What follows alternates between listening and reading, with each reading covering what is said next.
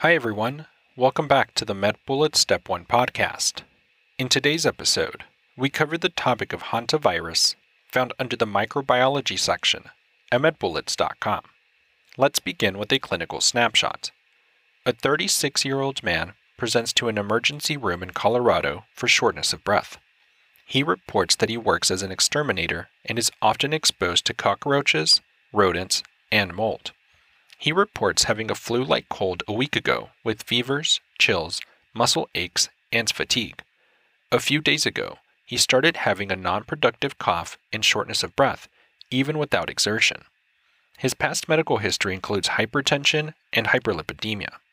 On physical exam, there are diffuse rales on bilateral lung fields and decreased breath sounds in the bases. Chest radiograph demonstrates centrally distributed pulmonary infiltrates, bilateral pleural effusions, and blurred pericardiac borders. He is admitted for further management. This is a case of hantavirus pulmonary syndrome. Let's continue with an introduction to hantavirus. As a reminder, hantavirus is classified as an enveloped, segmented, circular, negative sense RNA zoonotic virus with a helical capsid. It is considered a bunya virus. It is transmitted via inhalation of aerosolized rodent excretions or saliva. Clinical syndromes it causes include hantavirus pulmonary syndrome, as well as hemorrhagic fever with renal failure syndrome. In terms of the epidemiology, this mostly occurs in South America and the southwestern U.S. Risk factors include residence or travel in rural areas and exposure to rodents. In terms of the pathogenesis, the virus causes inflammation, increased vascular permeability, and endothelial damage, resulting in massive capillary leak syndrome. In terms of the prognosis, hantavirus pulmonary syndrome has a mortality rate between 30 and 40 percent, whereas hemorrhagic fever with renal failure syndrome has a mortality rate between 3 and 15 percent. In terms of the presentation, Hantavirus pulmonary syndrome may present with an initial flu like prodrome that lasts 3 to 6 days. This can include fevers and chills, fatigue, malaise, and myalgias, nausea, vomiting, and diarrhea. And there will be a subsequent pulmonary edema and shock. This can present with a non productive cough, tachypnea, hypoxia, and diffuse rales due to pulmonary edema. HFRS may present with fever, with headaches, chills, blurred vision, and myalgias as well as hemorrhage, which may present with petechiae in the axilla or soft palate, and subconjunctival hemorrhage. And there may be renal insufficiency, which will present with oliguria followed by diuresis phase. In terms of further imaging, chest radiography is indicated in all patients with HPS. Findings may include a pleural effusion, central pulmonary infiltrates, pericardiac haziness, such as a shaggy or fuzzy heart sign. This is characteristic of HPS but there will be no cardiomegaly. In terms of further studies, labs may include detection of viral RNA via reverse transcriptase PCR. There is detection of hantavirus specific immunoglobulin M and G with ELISA testing. HPS may demonstrate elevated creatine kinase and decreased serum albumin levels. HFRS will demonstrate increased BUN and creatinine, decreased C3, hematuria, and proteinuria. And when making the diagnosis, Remember that this is based on clinical presentation and laboratory studies. And remember that patients with acute onset respiratory distress and decreased albumin should prompt suspicion of HPS. With regards to the differential, make sure to think about cardiac pulmonary edema, with distinguishing factors being that these patients typically have notable cardiac findings, including an S3 gallop and cardiomegaly.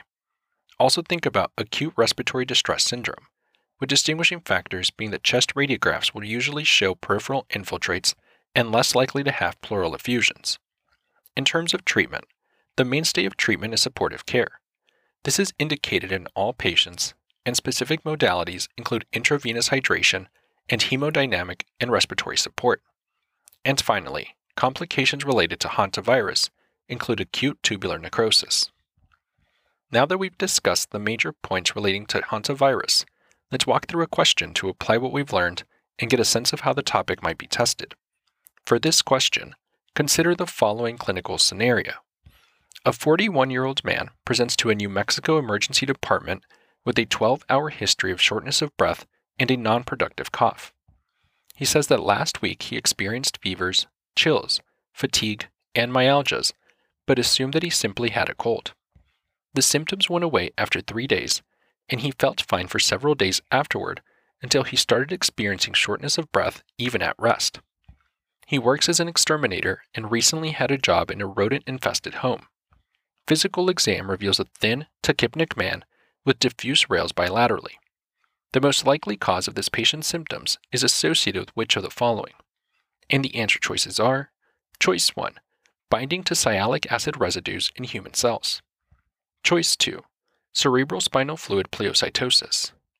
Choice 3 Decreased serum albumin level. Choice 4 Safety pin shaped organisms on peripheral blood smear.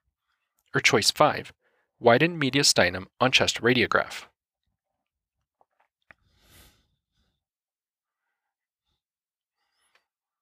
The best answer to this question is choice 3 decreased serum albumin level. This patient who was exposed to rodents and is experiencing shortness of breath at rest with bilateral rales after an infectious prodrome most likely has hantavirus, which would present with a decreased serum albumin level. Hantavirus is an enveloped, segmented, circular, negative sense single stranded RNA virus in the Bunyavirus family. Classically, it is transmitted through inhalation of aerosolized rodent excretions in the southwestern United States as well as in South America. The virus can either cause a pulmonary syndrome or a renal syndrome. The pulmonary syndrome begins with an infectious prodrome, including fever, chills, malaise, myalgias, and nausea. About a week later, patients begin to present with pulmonary edema, with nonproductive cough, hypoxia, and diffuse rales. Notably, labs will reveal increased creatine kinase and decreased serum albumin. Let's also discuss why the other choices are incorrect. Choice 1 Binding to sialic acid residues in human cells is associated with both influenza and parainfluenza species. However, these diseases are not associated with rodents and would not have shortness of breath and diffuse rales a week after initial symptoms develop. Choice 2 Cerebral spinal fluid pleocytosis would be seen with infection by flaviviruses. However, these viruses cause hepatitis and encephalitis rather than pulmonary syndromes. Choice 4. Safety pin shaped organisms on peripheral blood smear are associated with Yersinia pestis infection. However, this organism would present with hemoptysis and chest pain and usually does not have a prodrome. Choice 5. Widened mediastinum on chest radiograph is associated with Bacillus anthracis infection. However, this organism would present with nausea, vomiting, and hemoptysis, in addition to nonproductive cough. Finally, a bullet summary. Hantavirus pulmonary syndrome will present with increased creatine kinase and decreased serum albumin. That's all for this review about hantavirus. We hope that was helpful. This is the MedBullets Step 1 podcast, a daily audio review session from MedBullets, the free learning and collaboration community for medical student education.